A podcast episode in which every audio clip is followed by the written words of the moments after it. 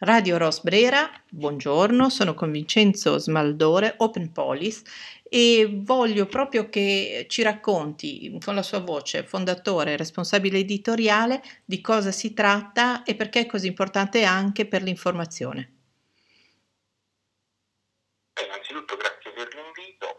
Open Police è una fondazione no profit che lavora sul concetto dei digital commons, ovvero dei dati che devono essere trattati come un bene comune ovvero noi siamo partiti dalla considerazione che al giorno d'oggi tutti gli aspetti che regolano lo svolgimento delle attività quotidiane nella nostra società è regolamentata da dati, quello che noi facciamo, come ci muoviamo, quello che compriamo, come ci informiamo, come prendiamo le nostre decisioni, tutto viene regolamentato, viene gestito attraverso flussi di dati che noi stessi come cittadini contribuiamo a produrre, ma rispetto ai quali poi perdiamo qualsiasi tipo di controllo.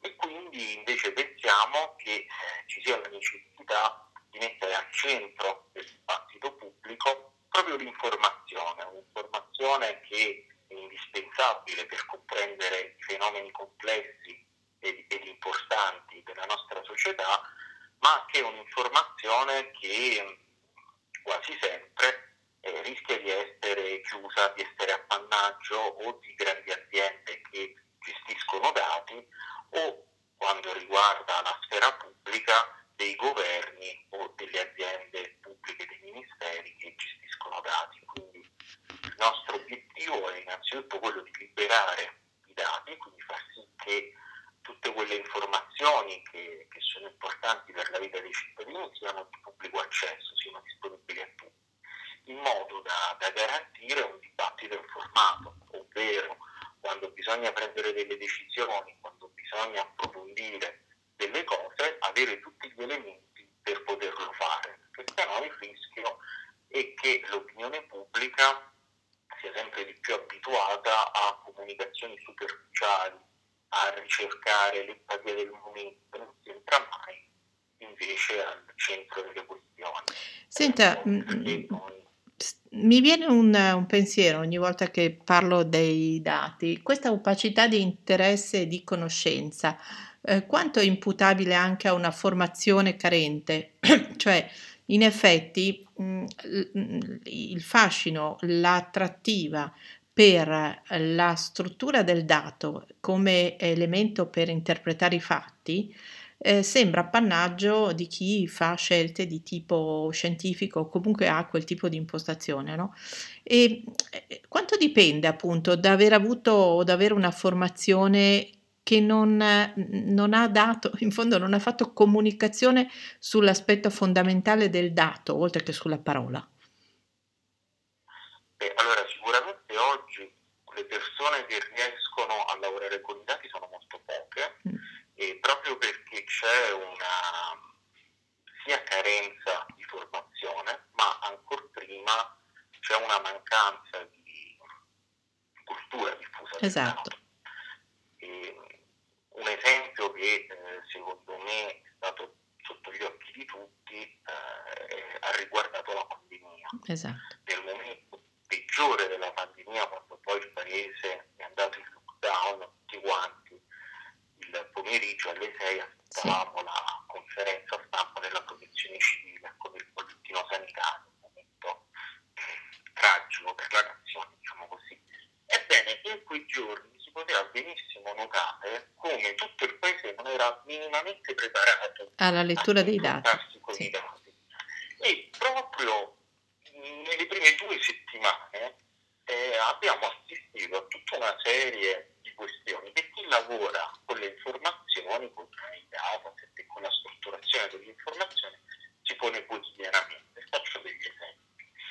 Quando il bollettino sanitario cominciava a, a dare i numeri dei contagi, eh, subito si ponevano delle questioni, si poneva il tema di come raccogliere i dati a livello regionale, questi dati dovevano essere uniformi, dovevano essere aggregati per essere trasmessi. Quindi già il primo tema, la raccolta del dato e garantire che, che fosse uniforme.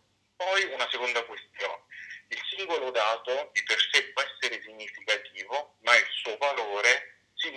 pubblica quando lo si mette in relazione ad altre informazioni. Allora ecco che durante la pandemia è stato subito fondamentale incrociare il dato dei contagi con quello delle terapie intensive. Ecco qui l'incrocio dei certo. dati. Dopodiché, partendo da questi primi elementi basilari, poi dei mesi il governo e la commissione tecnico-scientifica che eh, aiutava la protezione civile in quella fase ha incominciato a elaborare degli indicatori proprio per prendere le decisioni sul contenimento della pandemia, le restrizioni anche alle libertà individuali dei cittadini. Quindi hanno incominciato a elaborare un primo set di indicatori, poi a farne un secondo, poi sono arrivati a diverse decine di indicatori, poi si sono resi conto che erano troppi e allora da il set ampio di indicatori sono passati agli indicatori di sintesi, poi gli indicatori di sintesi sono stati trasformati nell'elemento ultimo decisionale quando sì. ad esempio l'Italia veniva divisa in fasce in base al colore, no? dicevano sì. le zone gialle, rosse, le zone arancioni, le zone gialle, quelle verdi e così via. E quello è stato tutta una, una grande esperienza per tantissime, non solo cittadini normali, ma anche dell'informazione, decisori pubblici, di confrontarsi in maniera eh, sicuramente brutale, perché c'era un'emergenza sanitaria, le persone morivano, ma molto molto forte proprio su cosa significa lavorare con i dati e quanto i dati sono fondamentali per prendere le decisioni. Ecco che una cosa che ricordo, prime settimane quando la protezione civile faceva il bollettino bollettino veniva riportato dai media, molto spesso c'erano degli errori perché poi non si comprendeva bene il concetto di curva incrementale, di proiezione e cose di questo tipo. Però ecco che lì è stato messo proprio in evidenza come ci sia una, una mancanza strutturale in Italia purtroppo di cultura del dato. E allora è fondamentale che già dal percorso scolastico vengano essere inseriti elementi di, di lettura di, sì. dei nostri italiani, certo. Senta, poi c'è un altro aspetto, ehm, il dato proprio per questa, diciamo, inadeguatezza eh, da parte della gran parte a, a far da sé, a interpretarlo, si presta a azioni manipolatorie di propaganda abbastanza importanti in, in, tante aree. Io ho intervistato recentemente il sociologo Maurizio Ambrosini, parlavamo dei dati dell'immigrazione e tanto per, per citare un caso, ecco, mh, laddove eh, chi vuole usarli eh, ai fini di una lettura o eh, dell'uso invece della parola come semplificazione, ecco, ancora una volta subiscono un'altra eh, profonda legnata i dati perché vengono usati a sproposito, vengono usati a sproposito, finalizzandoli a obiettivi che poi difficilmente uno può rincorrere quell'argomento e rintracciare e confutare quanto è stato detto, no? Perché rispetto alla parola che uno ho anche registrato su YouTube, eccetera, è più difficile eh, fare questa operazione di confutazione. E proprio perché eh, no, non esistono anche, eh, o esistono, si conoscono poco, i modi e i luoghi nei quali rintracciarli. Quindi Open Police ha anche un po' questo obiettivo, anche se si rivolge alle istituzioni, alle, alle, alle fonti di informazione, eccetera. Però un cittadino potrebbe usare Open Police in questo senso? Ah, senz'altro. Allora, mm, la, la cosa che dice è verissima, è un tema su cui ci si è interrogati poco, perché negli ultimi anni la riflessione dico, a livello internazionale eh, ha molto guardato dei fenomeni specifici, come ad esempio quello delle fake news, quindi proprio della distorsione della realtà. Allora, rispetto a questo tipo di fenomeno che fondamentalmente prende un, una menzogna, una bugia, la rende virale e aumentando la circolazione di quelle informazioni crea confusione, rispetto a quel fenomeno sicuramente lavorare con i dati può ricondurre a uno spazio di approfondimento ad una capacità di discernimento maggiore. Però vi è chiaramente un limite, ovvero eh, ormai sempre di più soprattutto chi fa comunicazione, comunicazione aziendale, politica, istituzionale, eh, utilizza tecniche che derivano dal marketing pubblicitario americano già intorno al 1960 che si chiamano di cherry picking e esatto. si adattano ai dati. Cherry picking significa scegliere la ciliegia più bella dal cesto di ciliegie. E quindi questo significa che proprio la disponibilità di un numero sempre maggiore di dati e livelli anche strutturati di indicatori, indicatori in serie storiche, quindi poter analizzare gli andamenti, può permettere eh, di scegliere il dato, l'indicatore eh, più opportuno per avvalorare le proprie tensioni. E questo, ad esempio, lo vediamo costantemente con periodicità ricorrente rispetto delle macrocategorie. Certo. Faccio sempre l'esempio del mondo del lavoro. Noi in Italia sul mondo del lavoro abbiamo 5 o 6 istituzioni che per legge devono raccogliere dati. Abbiamo l'INPS, l'INAID, il Ministero dell'Economia, il Ministero del Lavoro, la Banca d'Italia, più qualche altro. E ognuno di questi mensilmente rilascia centinaia e centinaia di indicatori. E quindi chiunque può accedere. al dibattito politico si sceglie l'indicatore che può mettere in luce la situazione negativa, la situazione positiva, il miglioramento e il peggioramento. E allora in quel caso non si può parlare di fake news perché si sceglie un dato reale, ora si parla di cherry picking e quindi questo sposta l'attenzione su quello che è l'elemento che noi consideriamo sempre come policy, ovvero la necessità di creare le condizioni per un dibattito strutturato ovvero ci devono essere tutti gli elementi sul tavolo per poter approfondire una questione. Dopodiché ci sarà chi porterà in evidenza alcuni dati, chi ne porterà in evidenza degli altri, ma appunto è dal confronto attraverso queste cose che si può cercare di approfondire meglio le questioni.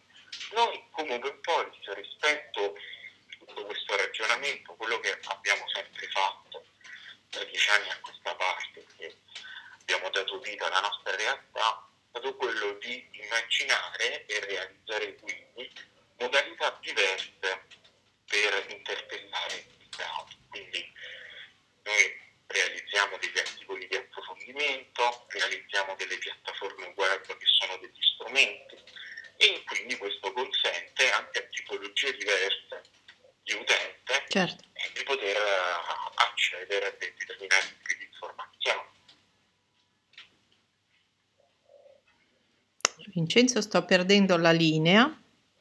Quindi ecco, adesso sì, ricontinui pure, non ci preoccupiamo, prosegua sì, pure. No. Sì, sì.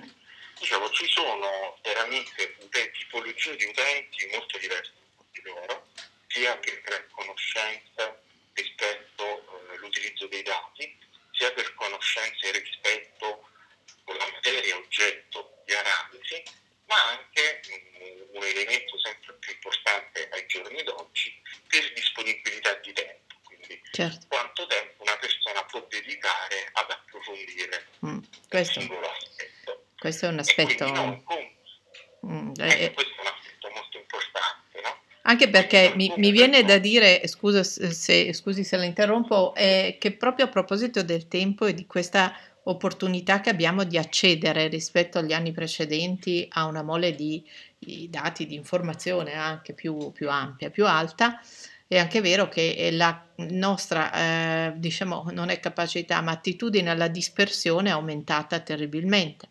Per cui anche quelli che per mestiere eh, informano o cercano di convalidare quanto affermano, eh, ci mettono molto di più se lo fanno correttamente a eh, appunto substanziare quello che stanno dicendo, affermando, eccetera, proprio perché la formazione di, di opinioni o di contenuti eh, a questo punto non può esimersi da fare questo passaggio. Però il tempo diventa tantissimo quello necessario. Per gli altri fruitori non le sembra che ogni tanto è quasi disarmante, cioè io sento molte persone che dicono quando io dico no, ma guarda che c'è modo di non recepire solo la fuffa, mettiamola proprio banalmente, perché ci sono oggi piattaforme, sistemi, modi, eccetera. E la maggior parte mi dice, vabbè, eh, tu perché un po' lo fai per mestiere, attitudine, eccetera, ma uno normale che inizia la sua giornata al mattino col suo lavoro non ce la fa. Questo è un altro aspetto, il tempo è quello. Mm, diciamo che la, la, la, necessità di andare più in profondità genera anche questo senso un po' a volte di frustrazione. Tanto quanti siamo a voler andare in profondità e, e quanto è possibile farlo col tempo umano? Beh, questa è, una dinamica comune rispetto alla quale in maniera naturale le diverse comunità di lettori, di utenti online, di cittadini eh, trovano come dire, una, una compensazione andando a scegliere eh, chi deve fare l'intermediazione. Mm. Questo è, è il punto. Sicuramente chi lavora con i dati può indicare la via maestra che è sempre quella di risalire alla fonte, analizzare i dati verificare quelli che convincono, quelli che non convincono, incrociarli fra di loro e approfondire il più possibile un tema. Ovviamente questo lo si fa come primo step, poi incomincia il secondo step che è proprio l'intermediazione del dato, cioè tutto quello che eh, si è riuscito ad analizzare deve precipitare in una serie circoscritta e limitata di focus principali rispetto ai quali riuscire a aumentare la capacità comunicativa. Questa è una cosa su cui noi ci interroghiamo tutti i giorni e proviamo a lavorare come Open Police attraverso una strategia di comunicazione multicanale. Quindi nel nostro caso chi vuole può ad esempio seguirci sui principali social network, Facebook, Twitter, Instagram, LinkedIn. Lì noi proviamo a condensare attraverso le metri dei diversi social gli elementi principali che abbiamo osservato attraverso l'analisi dei dati. Quindi uno può benissimo leggere una storia su Instagram di Open Police, quindi troverà un contenuto che segue quelle dinamiche lì, la dinamica di immagine, la dinamica di slide consecutive che raccontano una storia, e una storia che si basa sui dati. E io penso che questa sia un po' una scommessa che tutti quanti devono fare, provare a raggiungere i cittadini, i lettori, andandoli a, ad intercettare dove loro si trovano. Certo. Quindi ora questa è una stagione della società dell'informazione dove nuovi canali, nuovi formati, nuovi contenuti, più o meno con frequenza annuale, eh, vengono inventati o comunque ce ne sono, ci sono alcuni che assumono un ruolo più importante di altri. No? Penso ad esempio nell'ultimo paio d'anni la rilevanza che hanno avuto i podcast, certo. o prima ancora l'immagine o il video sui social. No? Certo. E quindi questo può essere un discorso. Ora però, per ritornare ai dati, chi fa un lavoro di intermediazione e quindi anche di semplificazione materie complesse è fondamentale che dichiari in maniera trasparente la propria metodologia di analisi. Esatto. Questo è il punto. Per cui eh, noi ad esempio su quelli che sono i nostri progetti principali, su cui abbiamo piattaforme web, rubriche di data journalism, facciamo sempre due cose. La prima, indichiamo tutte le fonti che utilizziamo per i metodi di lavoro, la seconda, mettiamo a disposizione tutti i dati che abbiamo utilizzato, proprio perché, come dicevamo prima, non esiste l'unica verità realtà attraverso i dati, certo. è sempre un discorso di valutazione e di percezione. Senta, Vincenzo, mi viene no. un altro pensiero, l'autorevolezza. Abbiamo parlato dei social, l'autorevolezza, la visibilità, la popolarità, quanto incide? Allora, io ho visto la vostra piattaforma e ehm, spesso accade che eh, chi, chi, sa molto di alcune materie, magari non, questa sapienza non corrisponde la popolarità o una presenza diciamo, di riconoscibilità di quel tipo. No? E, ehm, quanto è importante invece ricordare eh, che l'autorevolezza di un'espressione, che sia di dato che di parola, passa attraverso questo livello di competenza verificabile, tracciabile. Io lo dico sempre, quando, eh, e non serve Google, ma quando qualcuno esprime qualcosa in un'area di competenza, io dico sempre, ma siete andati a vedere questo soggetto chi è, cosa ha fatto, che era proprio la base. Eh? Ecco, mh, mhmm, nella vostra piattaforma ci sono eh, contributi e nomi di tutto rispetto. Ehm, quanto secondo voi vi- vengono percepiti all'esterno?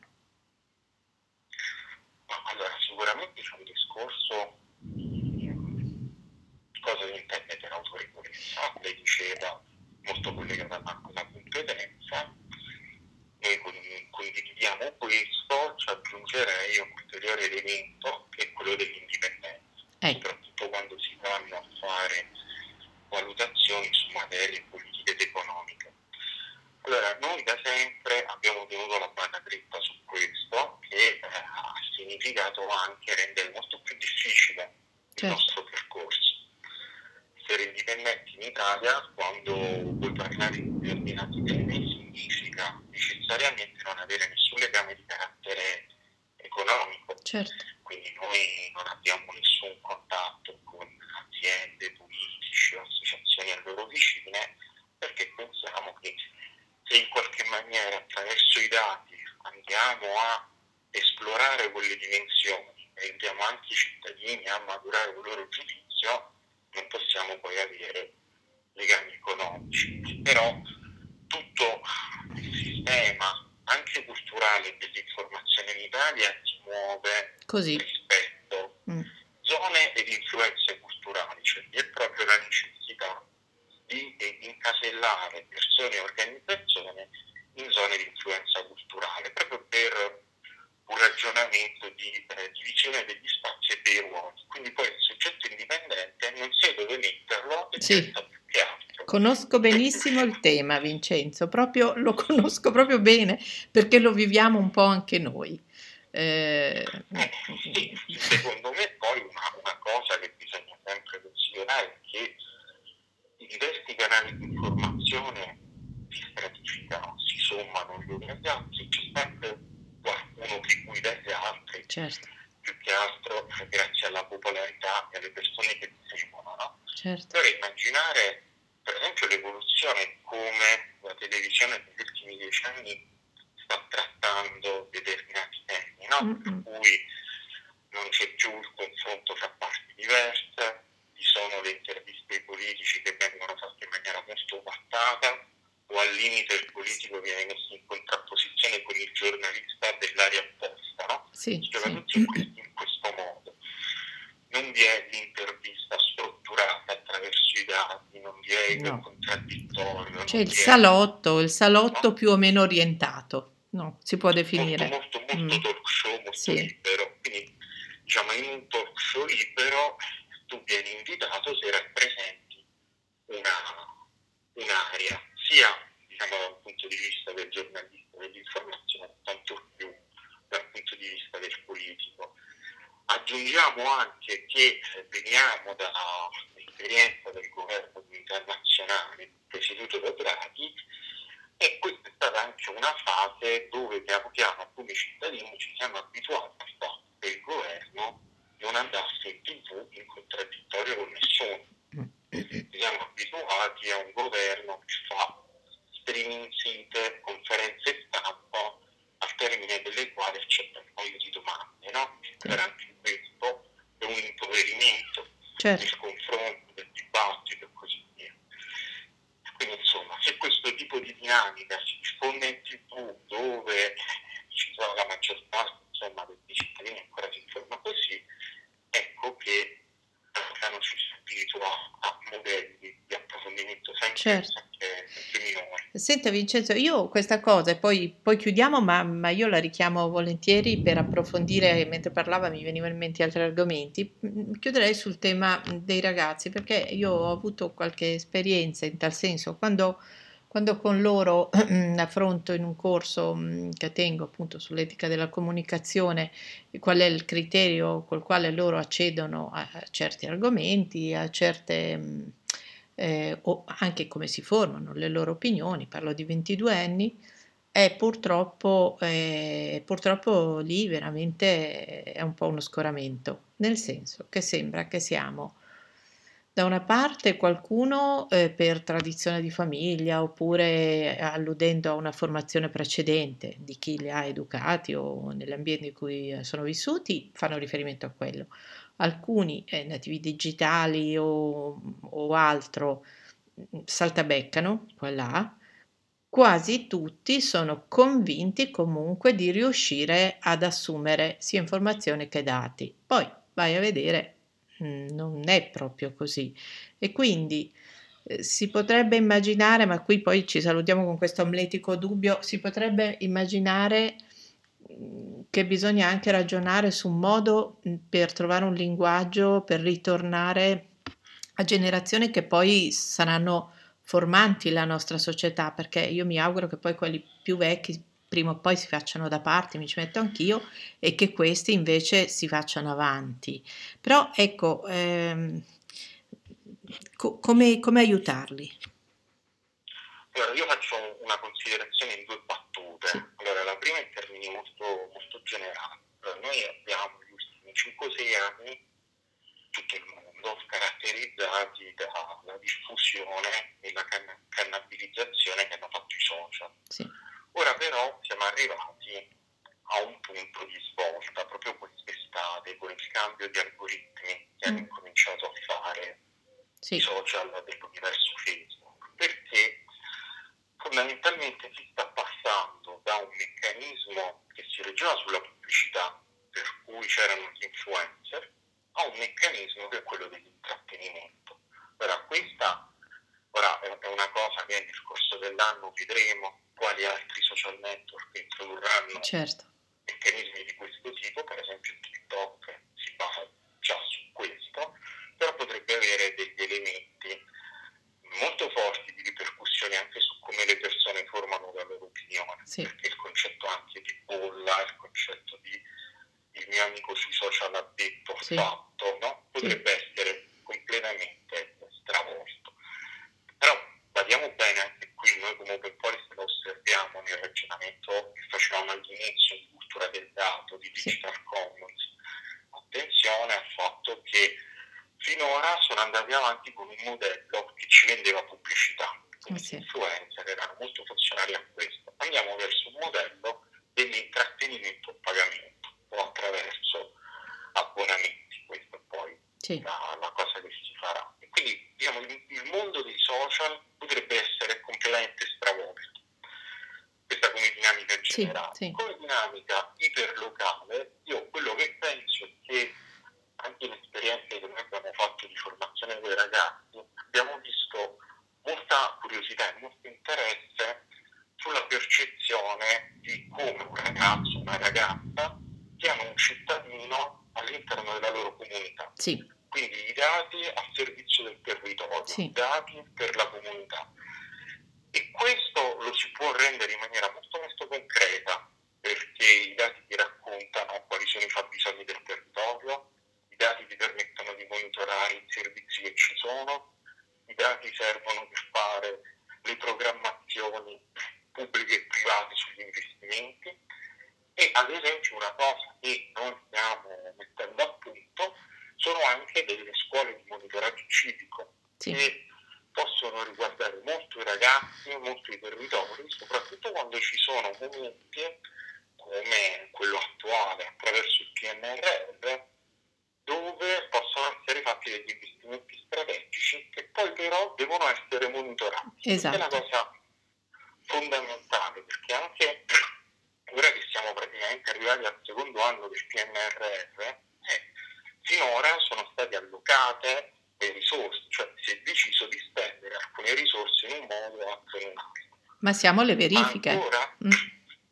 ancora i lavori magari non sono partiti, allora ecco che serve quell'attività precisa, puntuale, di verifica, di andamento, di controllo civico. Tutto questo lo si può fare anche attraverso i dati. Quindi sì. secondo me questa chiave potrebbe vederli coinvolti, sì. Sì, e, e oltretutto... Concrete, sì, cittadini, sì.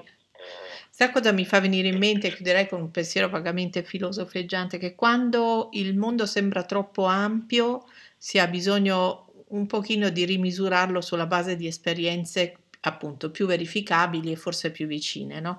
E quindi mhmm, quando io scherzando dico oh, ma voi proprio di geopolitica zero, e ehm, poi però parli e capisci che davvero attraverso le esperienze e qui torniamo al discorso delle storie, no? Per loro molto alcune opinioni si formano su questa cosa che noi abbiamo fin troppo enfatizzato, no? Dello storyteller, della storia, eccetera.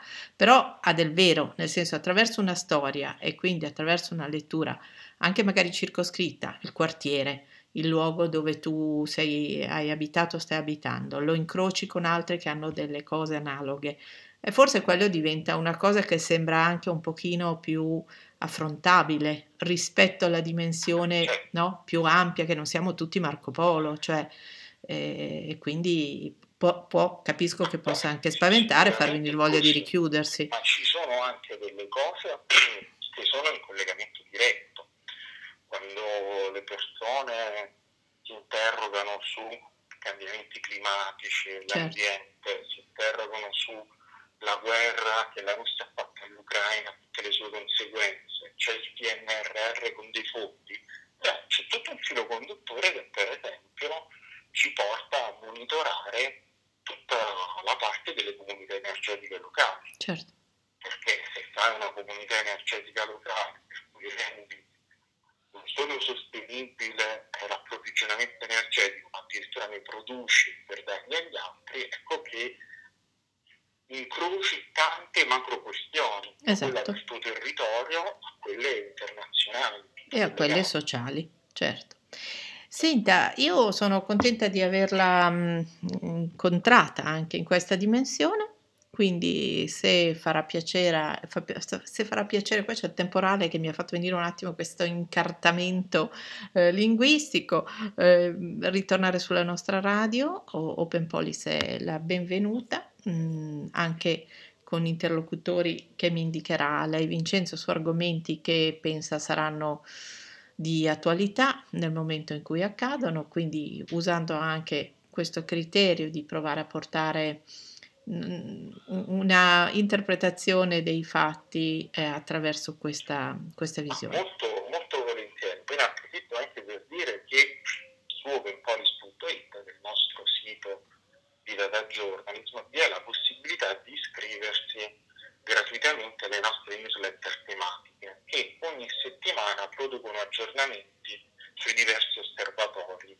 perfetto, che noi abbiamo. Perfetto. Quindi c'è una possibilità sia di poter rimanere aggiornato su quelle, sulle cose che facciamo, ma anche di approfondire determinate tematiche. Perfetto. Noi, proprio perché pensiamo che lo studio dei dati fondamentale nella società di oggi, non siamo tuttologi, quindi non è che ci occupiamo di tutto. Scegliamo una serie di progetti che portiamo avanti nel tempo. C'è il governo, il Parlamento, ci sono i servizi locali, c'è la politica educativa, c'è l'ambiente, ci sono le politiche migratorie e ovviamente ora con il PNRR abbiamo lanciato un progetto dedicato al PNRR. Molto interessante. Molto interessante. Chi vuole. Allora vi seguiremo anche noi. E poi ci si può anche iscrivere e sul sito c'è tutto comunque. E io riconduco l'inizio della nostra chiacchierata al manifesto della, di Open Police perché chiarisce ancora meglio appunto l'impostazione di quanto abbiamo raccontato in questa breve chiacchierata. Con, eh, con Vincenzo Smaldore, grazie, eh, a presto. Alla prossima. Grazie.